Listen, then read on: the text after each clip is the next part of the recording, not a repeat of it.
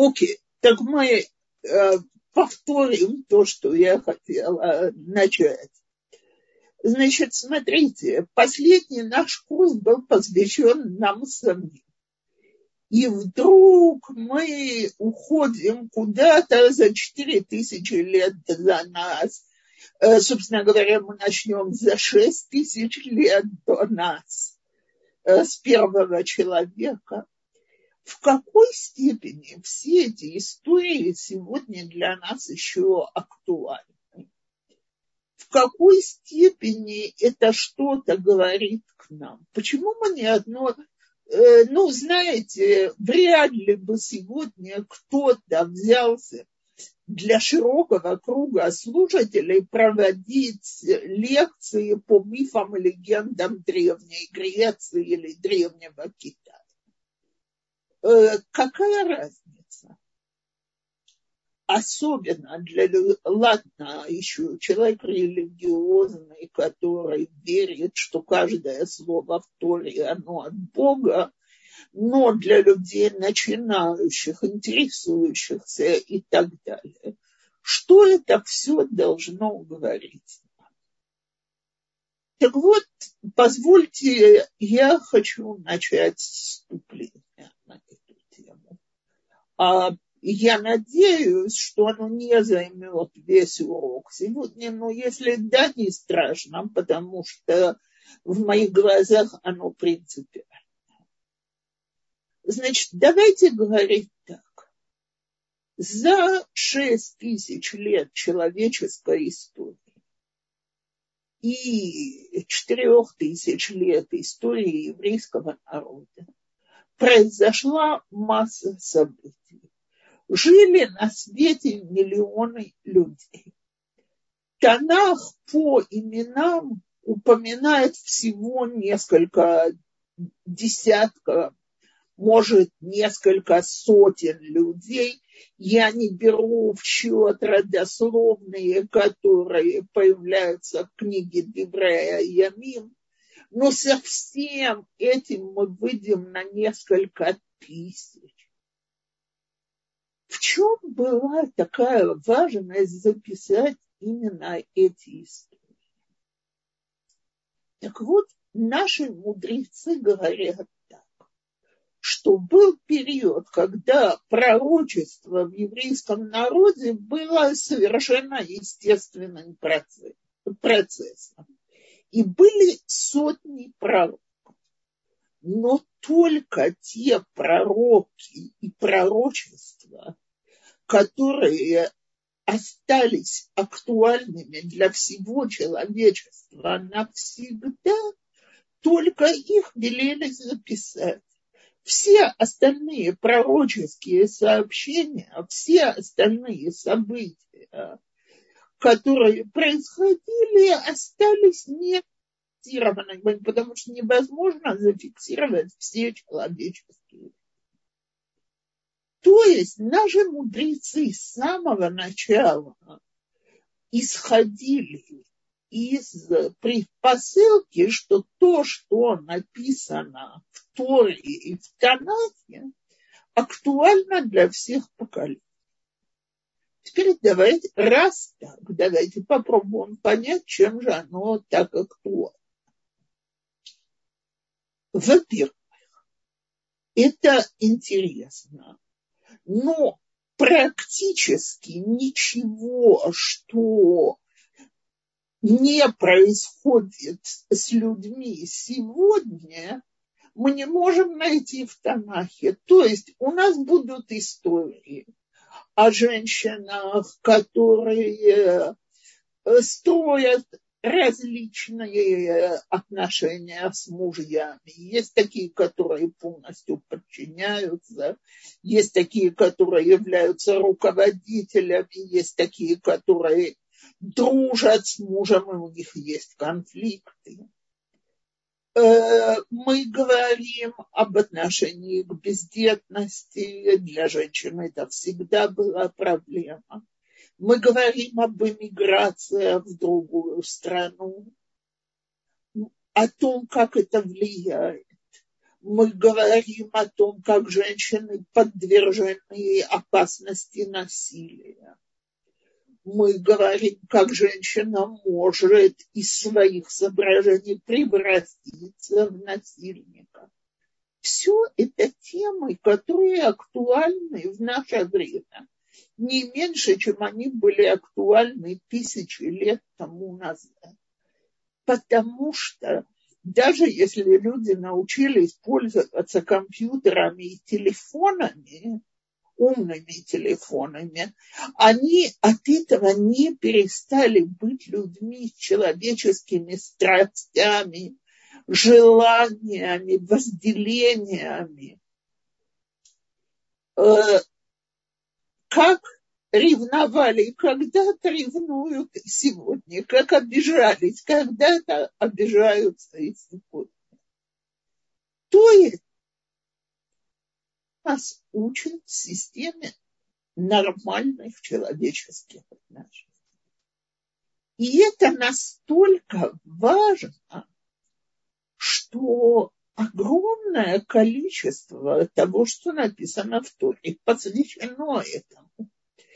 И с вашего разрешения я хочу привести один пример. Э, во-первых, вообще, зачем писать все эти истории? Предполагается, что Тора – это религиозное учение, так? То есть Раши, самый известный из всех толкователей Торы, говорит э, на толковании слова «брейшит» в начале, первого слова Тора. Говорит, вообще-то Тору надо было начинать с первой заповеди. Тора – это книга заповедей. Первая заповедь – это освещать новый месяц. Вот, вот Э, первая заповедь еврейского народа. Вот с этого и надо было начать. Но это середина второго хумаша, второй части пятикнижия. А что со всем, что до тех пор? Раши говорит потрясающую вещь, причем советую задуматься о том, что он ее говорит в XII веке что когда евреи вернутся на свою родину, народы будут говорить, вы захватчики, которые захватили чужие. И мы тем, что мы расскажем историю создания мира и историю еврейского народа, сможем объяснить, почему нам эта земля положена я рекомендую заглянуть в Декларацию независимости. Она это упоминает. Не, конечно, не то, что Бог создал мир, но то, что отношения между еврейским народом и землей израильской упоминаются в Танахе. То есть это и есть основа нашего права на землю израильскую. Окей. Но зачем в таких деталях? И вот здесь пример. Э, если кто-то из женщин учил Гилхот Шаббат, правила ритуального э, поведения в Шаббат, то все знают, что в Торе это упоминают очень-очень кратко Э, даже каким-то намеком. Теперь шаббат – это одна из самых важных деталей еврейской жизни. Это основа еврейской жизни. А Тура об этом говорит так коротко.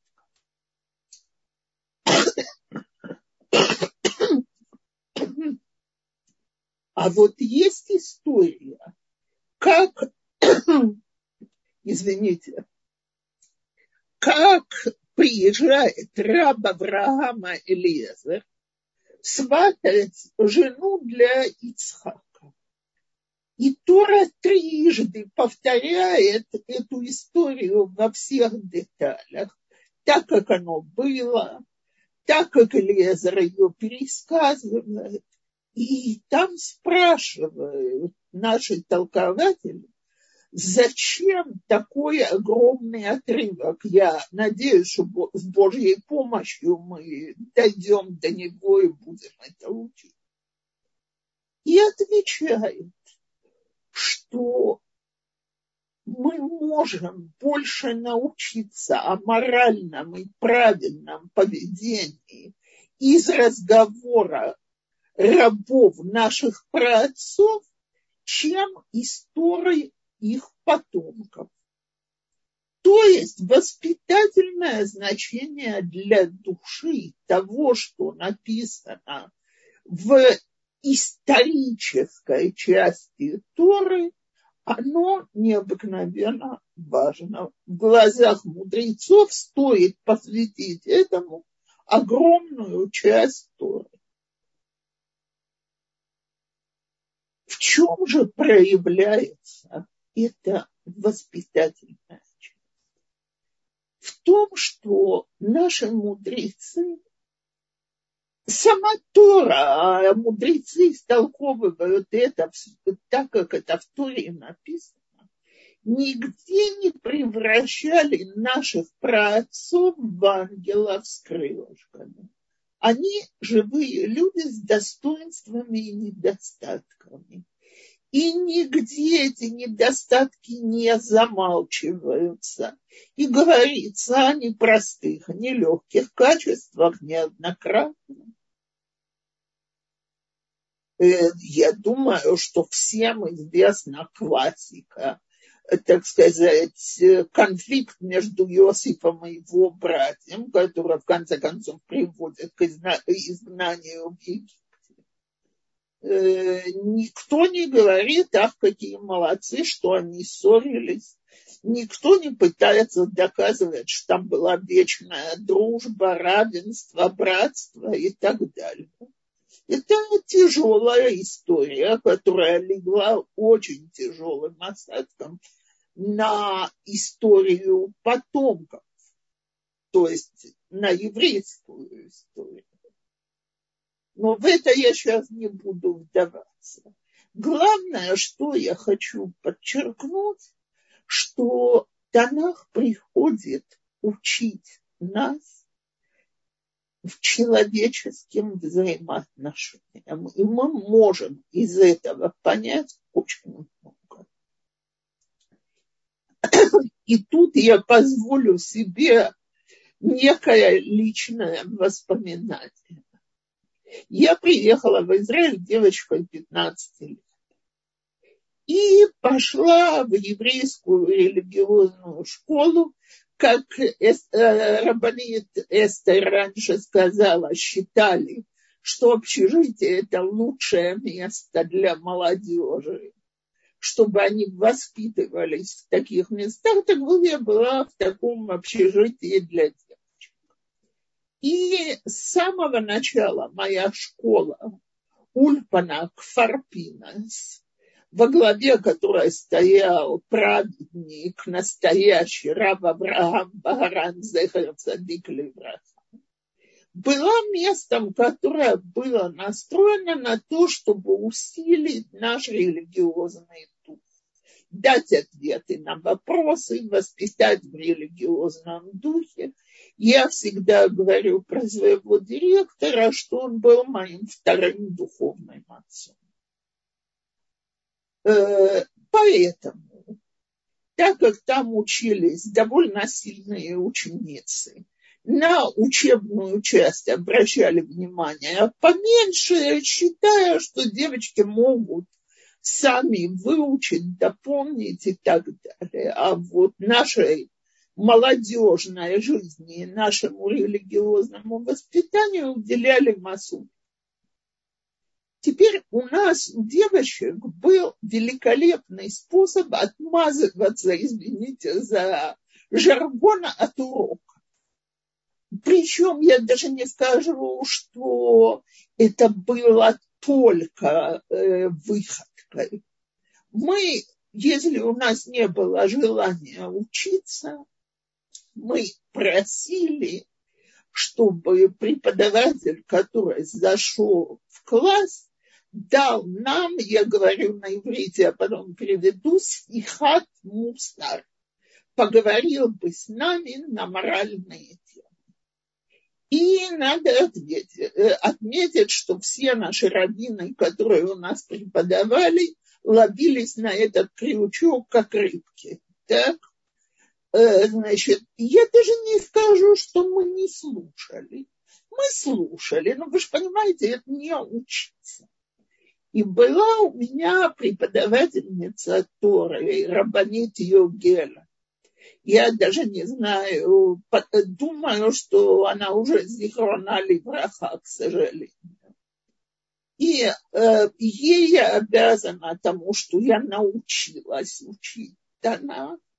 Но я помню, как когда-то у нее, она вошла в класс, а мы ей говорим, Рабанит Югель, мы просим, так сказать, лекцию на тему еврейской морали. И я по сегодняшний день помню ее лицо.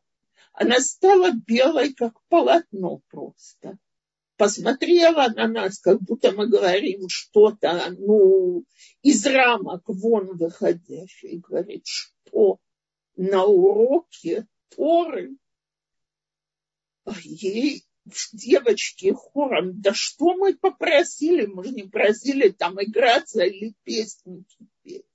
Мы попросили лекцию о морали.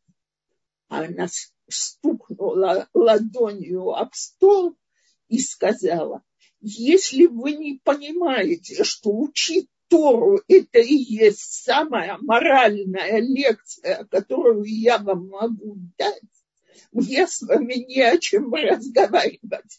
Открывайте хумашим, и мы начинаем заниматься. Так вот, я на всю жизнь запомнила, что над более моральным занятием является учить Танах. Во всяком случае, наиболее влияющим на душу моральным занятием, скажем это. С другой стороны, и мне это очень важно сказать, я подчеркиваю, мы говорим в Танахе про в Торе мы говорим по именам, наверное, про несколько десятков человек. Если возьмем весь Танах со всеми родословными, ну, мы говорим про тысячу, тысячу с небольшим. Говорят наши мудрецы, что то, что человек упомянут в Танахе, даже как злодей, свидетельствует о его необыкновенно высоком духовном уровне, если он заслужил быть упомянутым в вечной книге.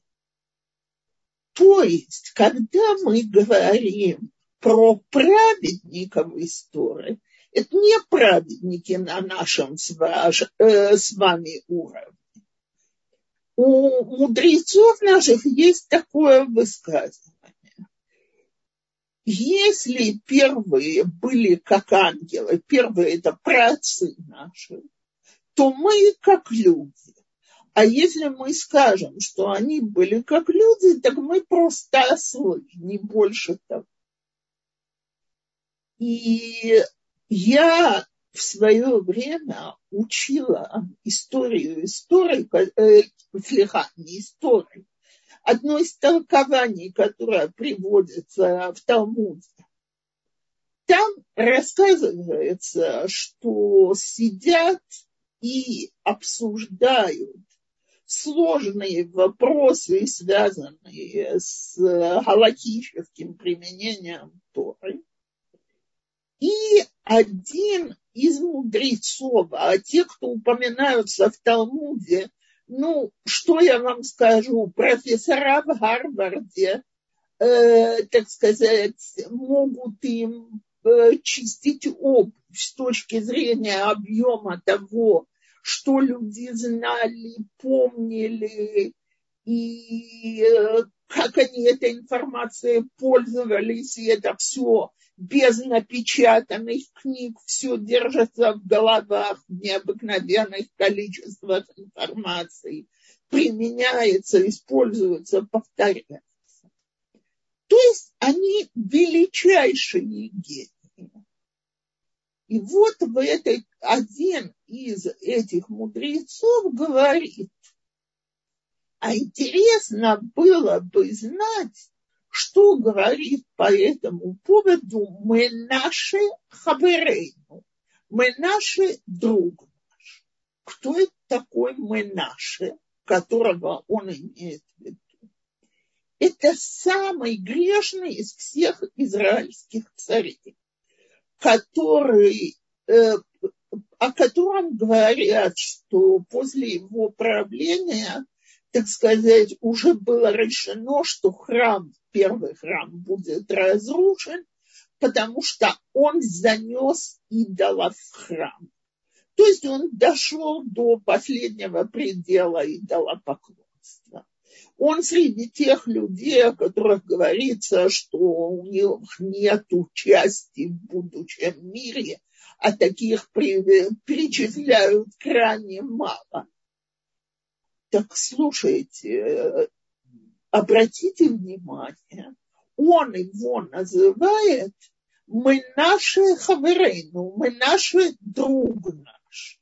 Вся эта компания орто, орто, орто, ортодоксальных гениев, и он в этой команде.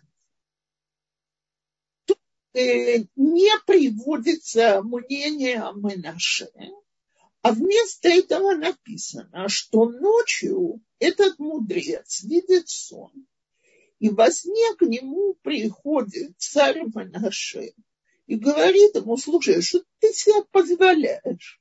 Что ты о себе э, думаешь и кем ты себя считаешь? Я извиняюсь, э, некрасивой русской пословице гусь свинья не товарищ, так?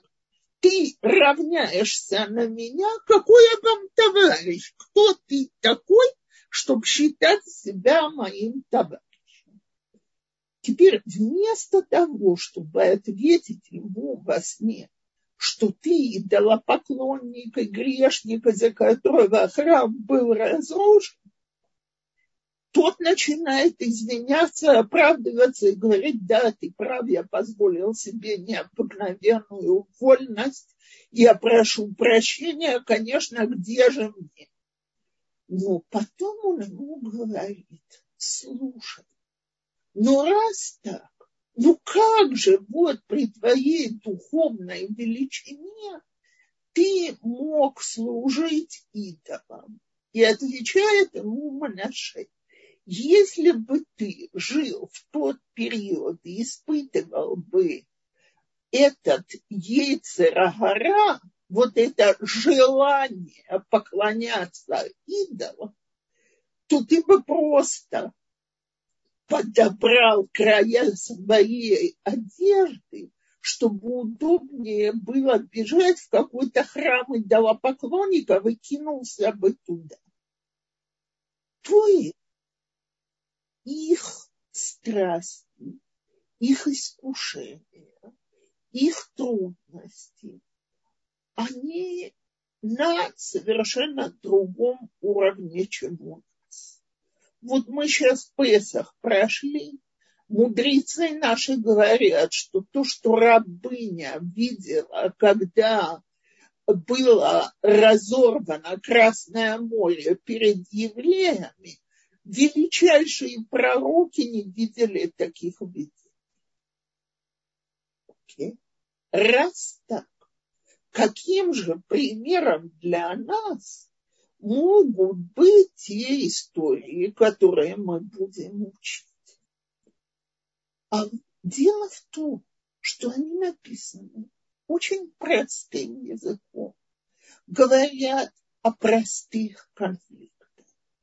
Так вот, мы должны понимать, что мы учим не то, что там было на самом деле, а то, что это должно говорить для каждого поколения. И я всегда говорю, что для того, чтобы учить Танак, учить его по-настоящему, нужно понять, что происходило, и нужно спросить себя, что это говорит мне, женщине 21 века? Что это говорит лично мне, Ципори Калита? И я постараюсь, чтобы каждая из вас могла увидеть что-то свое и личное, когда мы будем учить. И буду всегда рада и вопросам, и Э, пониманию женщин и так далее. Так вот, вступление мое было сегодня очень некороткое. И э, тут был вопрос э, по поводу того, что мы говорили, разве можно женщинам изучать Талмуд? Дорогие женщины, я в жизни не учила Талмуд есть Талмуд делится на две части. Галахическую, то есть религиозные законы и правила в мельчайших ответвлениях, и агадическую. Это истории, моральные истории толкования, э, которые приводятся в Талмуде.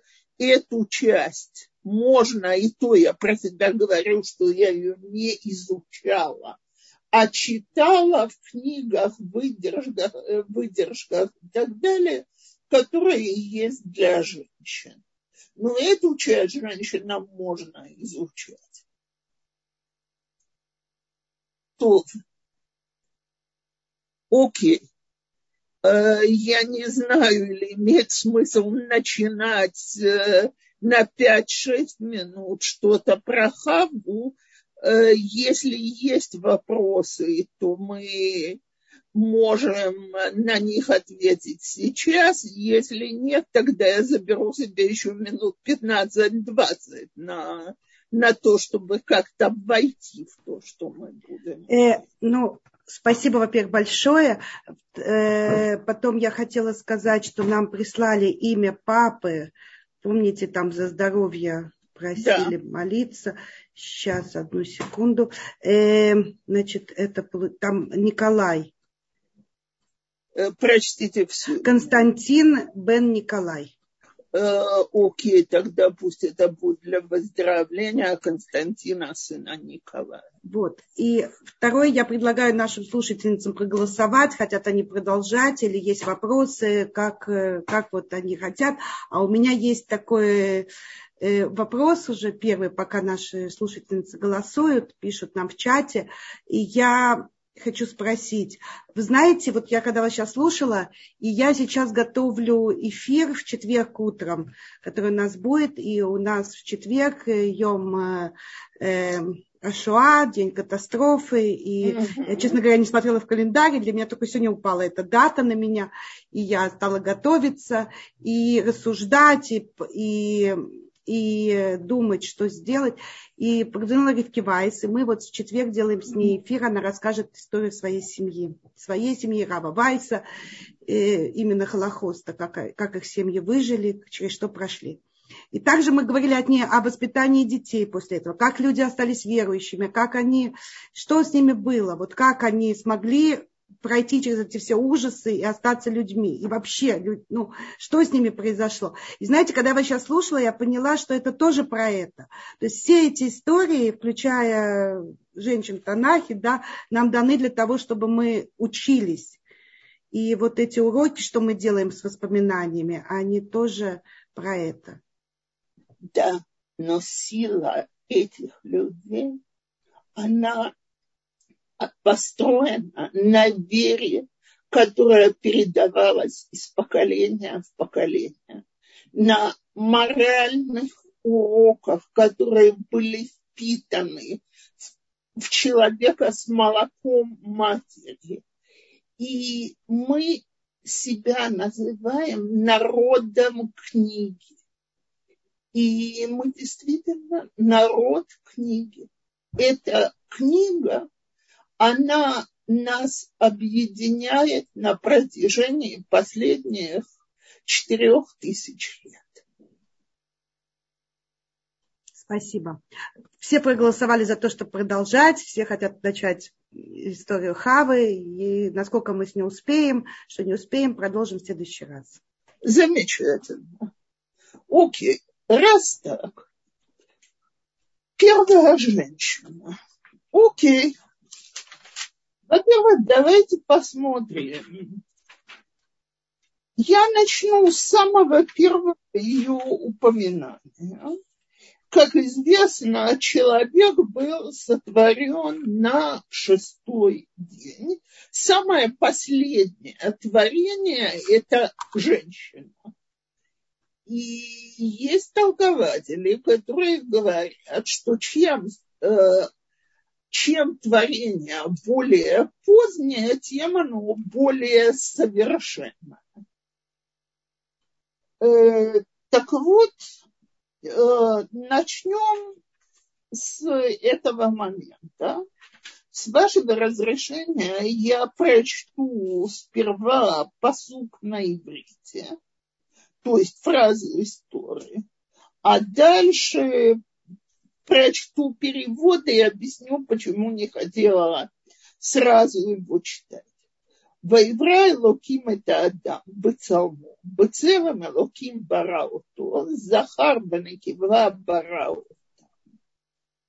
И э, сотворил Бог человека по образу своему, по образу ну, Божьему сотворил его.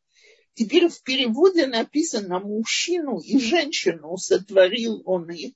Это не то, что написано на иврите написано, что человек был сотворен в двух видах, мужского и женского пола.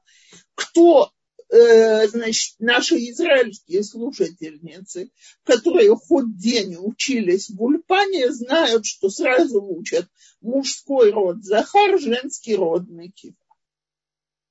То есть э, женщины э, женщина – это не друг человека, женщина – это человек.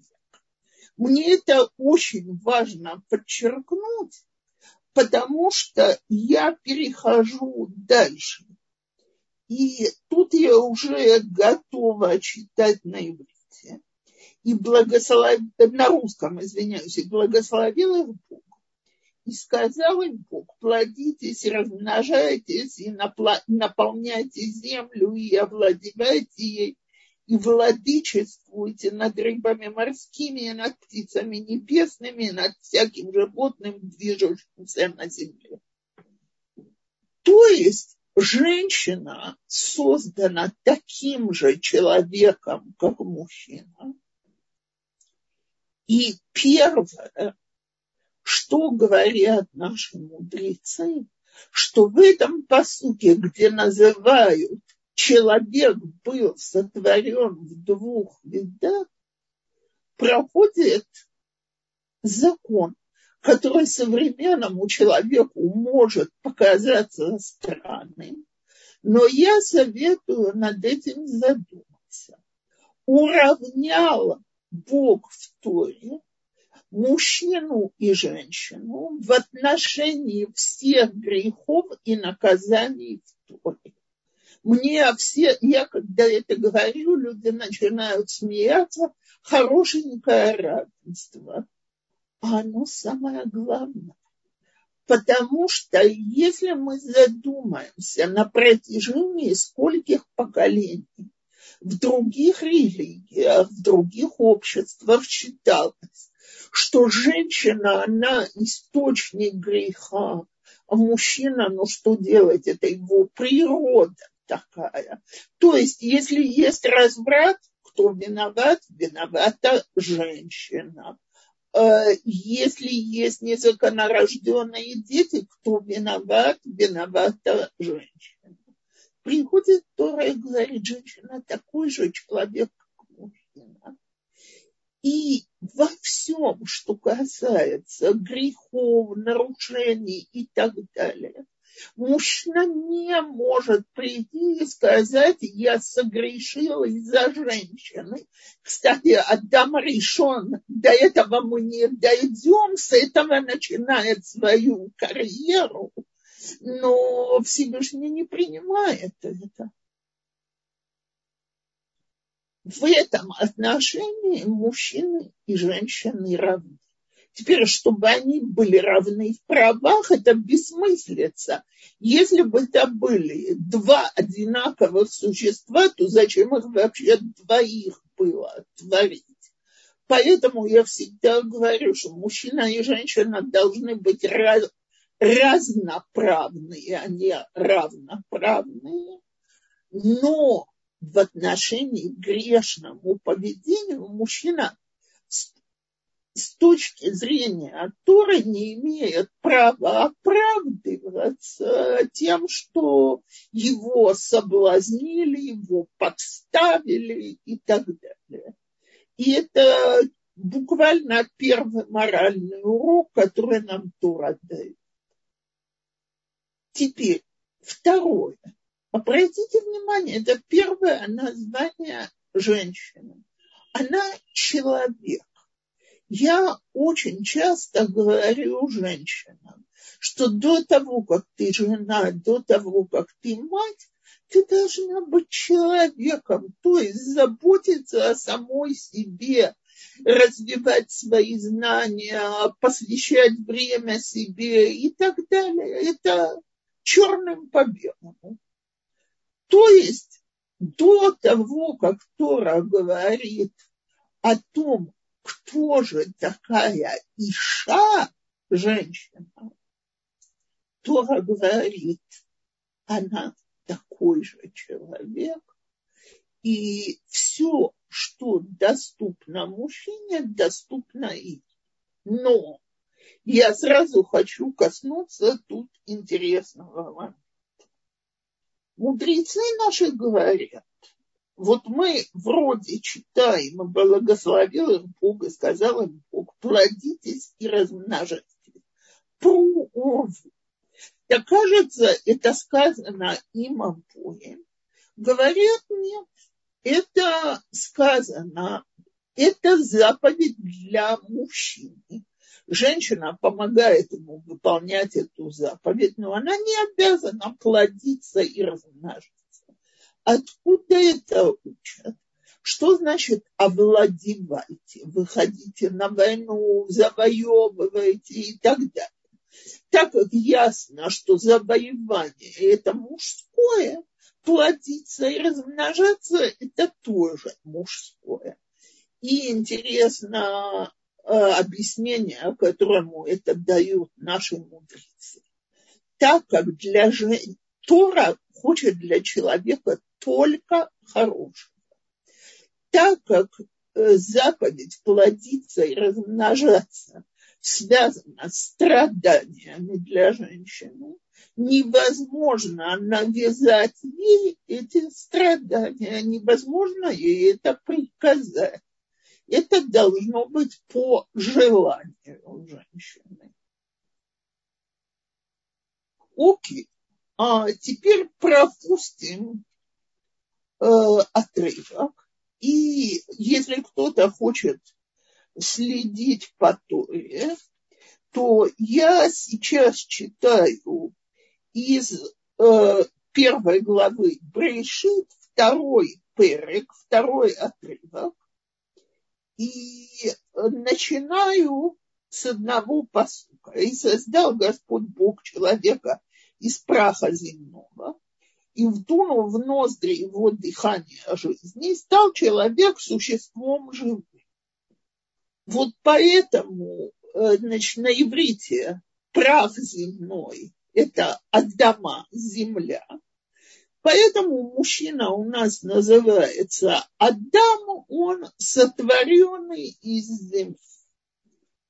Теперь мы пропустим ряд псуким, и я выхожу на э, посук 18. И я прочитаю сразу целое. Нет, я, наверное, буду читать предложение за предложением и обращусь э, э,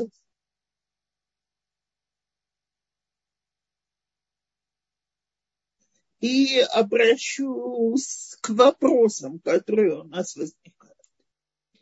И сказал, ой, спасибо огромное. Так, э, вторую главу. Вот здесь? Ага. Э, так, а теперь девятнадцатый посук, чтобы был виден. Ютет, еще чуть-чуть. Э, то, э, женщины, пожалуйста, я отнесусь к замечаниям, которые пишут сейчас, как только мы закончим эту часть. А то я смотрю, э, передо мной бежит чат, и я на него обращаю внимание, меня это сбивает. Вот. Так. Э, э, выделите до конца все это синим. Так как я до конца странички. Огромное спасибо. А, так, окей, читаю на иврите. Ваецер Ашем Алуким. Мин, э, секунду. Минга Адама. А, нет, на один посук раньше, извиняюсь, на 18 так? Вайомара Ашем Алоким, лотом Йота Адам Лагадоя, Эселу Эзер Пенегдо. Нехорошо человеку быть одному. Сделай ему русский перевод, помощь, соответственную ему, потому что странно переводить так, как оно на самом деле. Помощь противостоящую ему. Так вот, э, значит, во-первых, самый первый вопрос это что была, не дай богу Всевышнего, ошибка в проектировании? Человеку нехорошо быть одному. А Бог его сделал одним, а теперь спохватился, что это нехорошо.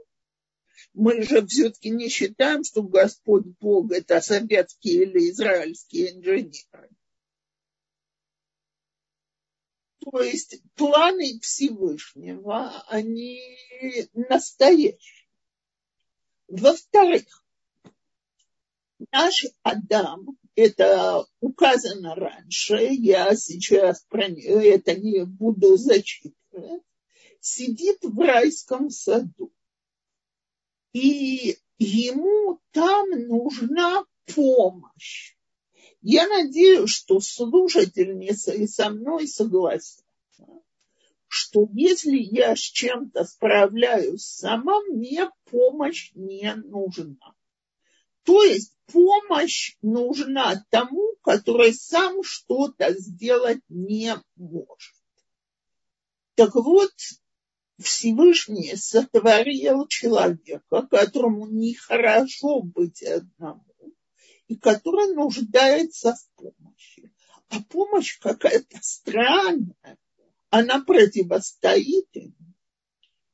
Теперь я бы ждала, что следующим посуком будет 21 нужно сотворить ему помощь.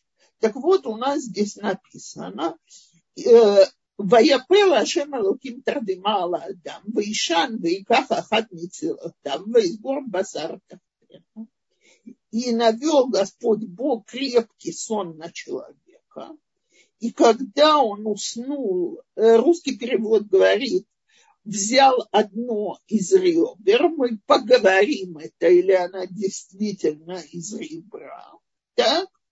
и, перес... и закрыл плотью то место. То есть э, перейдем к теме. Вместо этого и тут у нас два посука, которые вроде по теме совершенно не связаны. Воец Рашем Элоким מן האדמה, כל חיית השדה וכל עוף השמיים, והבא על האדם לראות מה יקרא לו, וכל אשר יקרא לו האדם נפש חיה ושמו. ויקרא האדם שמות לכל בהמה ולעוף השמיים ולכל חיית השדה, ולאדם לא מצא עזר כנגד. Что это, почему нужно было называть животных именами перед первой хирургической операцией, если можно так выразиться.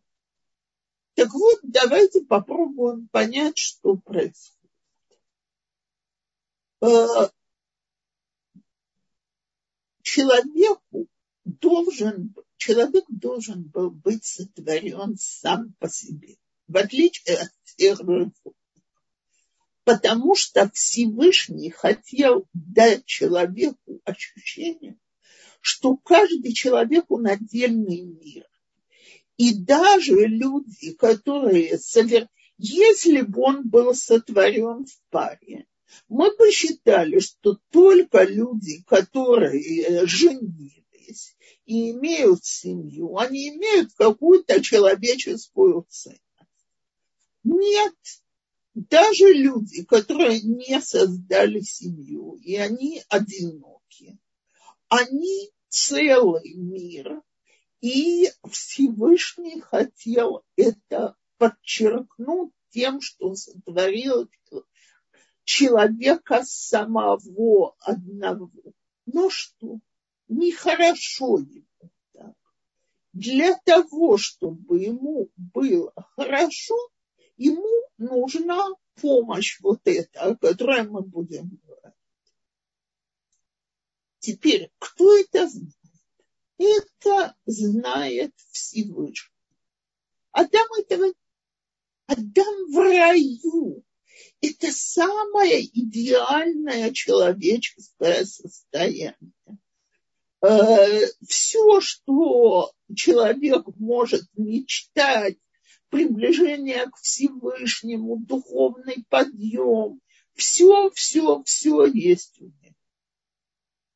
Всевышний, конечно, может привести ему жену и дать ему эту жену в жены но нужно, чтобы было человеческое желание, потому что иначе всякий раз, когда что-то пойдет не так, человек будет говорить, а это жены, которую ты мне дал. Даже так он это говорил, хотя и хотел эту жену. Так вообразим, что этого бы не было. Как создать у человека мотивацию заиметь жену. Всевышний проводит перед ним всех животных, и он называет их своими именами. Что значит дать э, какой-то вещи название? Это определить ее сущность. То есть, если я сейчас говорю, что я вам показываю свои очки, даже если вы закроете глаза и не увидите их на экране, или просто меня слушаете, ни одна из вас не воображает, что я держу в руках вот этот предмет, то есть чашку. Теперь, что общего между словом очки и вот этим вот предметом? Э, слово формулирует мысли и наше представление. То есть, когда Адам называет всех живых существ своими именами, он понимает их сущность. И он видит, что у всех есть пара. Так, единственный, кто без пары, это он. И всех этих животных не видит никого, кто подошел бы ему как пара вот тогда он начинает чувствовать, что ему чего-то не хватает. Вот тогда Всевышний усыпляет его и путем некой хирургической операции, я ее коснусь уже в следующий раз, создает женщину в помощь ему, опять мы еще не говорили, какая же помощь ему нужна. Так, но это происходит только тогда, когда у самого человека возникает желание. А теперь, дорогие женщины, вот он мой пример. Э, я хочу спросить, э, а как это происходит сегодня? До определенного возраста мы все страшно довольны тем, что мы самим. Мы синглс. Если я, э, я говорю о возрасте, принятом для брака, но если я сегодня приду к 15-летней девочке и скажу, Изолка, ты хочешь у меня для тебя подходящий шедух? Она либо повертит пальцем, либо будет считать, что ей пытаются навязать что-то совершенно ненормальное и неподходящее для ее возраста. А еще через пять лет она окажется в окружении своих знакомых, у которых уже очень много, и вот среди которых очень много пар. И так мысль о том, что, а, собственно говоря, может, пора замуж выходить, жениться, начинает возникать в мозгах людей. А каким образом Всевышний устраивает это знакомство? А абсолютно тем же методом, что тогда. И нагнал человек, Бог сон на человека. Потому что если мне кто-нибудь скажет, что он женился или вышел замуж в здравом уме и трезвой памяти, то, простите, я не поверю. И даже когда мне это говорят люди, которые пожили вместе пару лет в гражданском браке, любой человек понимает, что сам брак полностью меняет ситуацию, и вон, сколько есть людей, которые готовы жить так 4-5 лет, а жениться не хотят, потому что понимают, что это накладывает совершенно другую ответственность, меняет правила игры и так далее. Так как же люди решаются на это, а тем более в религиозном мире после короткого знакомства? Всевышний усыпляет для того, чтобы послать тебе твою половинку. И мы смотрим на этого человека и говорим, всю жизнь я о нем только и мечтал. Все актуально по сегодняшний